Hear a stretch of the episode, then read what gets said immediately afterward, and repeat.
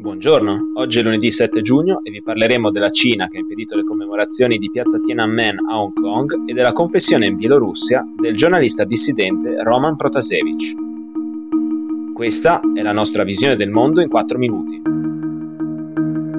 Venerdì 4 giugno la Cina ha mobilitato oltre 7.000 agenti a Hong Kong per bloccare le commemorazioni delle violenze di piazza Tiananmen, compiute a Pechino dal regime comunista tra il 3 e il 4 giugno del 1989 polizia ha confermato l'arresto dell'avvocato e attivista Cho Hang-tung, vicepresidente del gruppo che organizza le veglie in memoria delle vittime. Anche un uomo di 20 anni è stato arrestato con il sospetto di aver pubblicizzato un'assemblea illegale sui social media. Le autorità hanno vietato il raduno di quest'anno a causa della pandemia, anche se Hong Kong è riuscito a tenere sotto controllo i contagi e negli ultimi mesi ha ricominciato a organizzare eventi aperti al pubblico. La polizia ha schierato migliaia di agenti pronti a fermare qualsiasi assemblea illegale. Nell'ultimo anno la polizia ha arrestato 24 attivisti che hanno partecipato alle organizzazioni della veglia e diversi sono stati condannati e incarcerati. La maggior parte delle figure democratiche più importanti della città sono già state arrestate o sono fuggite all'estero, dopo che Pechino l'anno scorso ha imposto una controversa legge sulla sicurezza nazionale.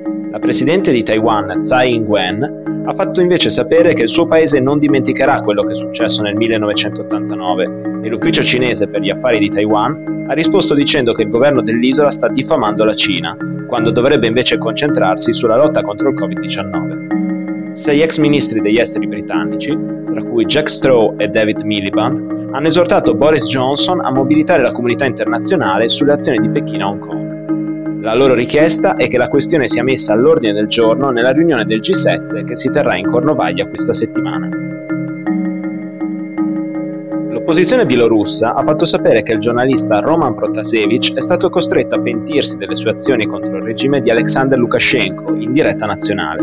Durante una visita in Polonia, Svetlana Tikhanovskaya, la leader dell'opposizione alle elezioni presidenziali in Bielorussia lo scorso agosto, ha detto che Protasevich è stato sicuramente torturato giornalista è stato sequestrato dalle autorità bielorusse insieme alla fidanzata Sofia Sapega in seguito all'atterraggio forzato del volo Ryanair diretto in Lituania su cui viaggiavano il 23 maggio scorso. Protasevich teme di essere condannato a morte per essersi unito a un gruppo di volontari che ha combattuto contro i separatisti sostenuti dalla Russia in Ucraina orientale e ha supplicato Lukashenko di non consegnarlo ai separatisti che vogliono giustiziarlo. Alla fine si è anche detto stanco dell'attivismo politico e di voler vivere una vita normale. Il consigliere di Tikhanovskaya, Franak Piaciorka, ha descritto l'apparizione televisiva di Protasevich come un'umiliazione pubblica.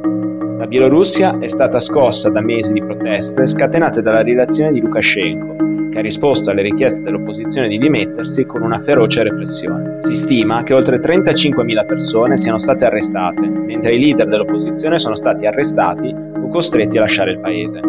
Il programma andato in onda la sera del 3 giugno ha segnato la terza apparizione di Protasevich in televisione da quando è stato arrestato. Anche i leader dell'Unione Europea hanno reagito alla trasmissione. Il governo tedesco ha condannato l'apparizione televisiva di Protasevich, mentre il ministro degli esteri lituano Gabrielius Landsbergis, durante una riunione di alti diplomatici della Danimarca e delle nazioni baltiche a Copenaghen, ha definito la trasmissione terrorismo di Stato.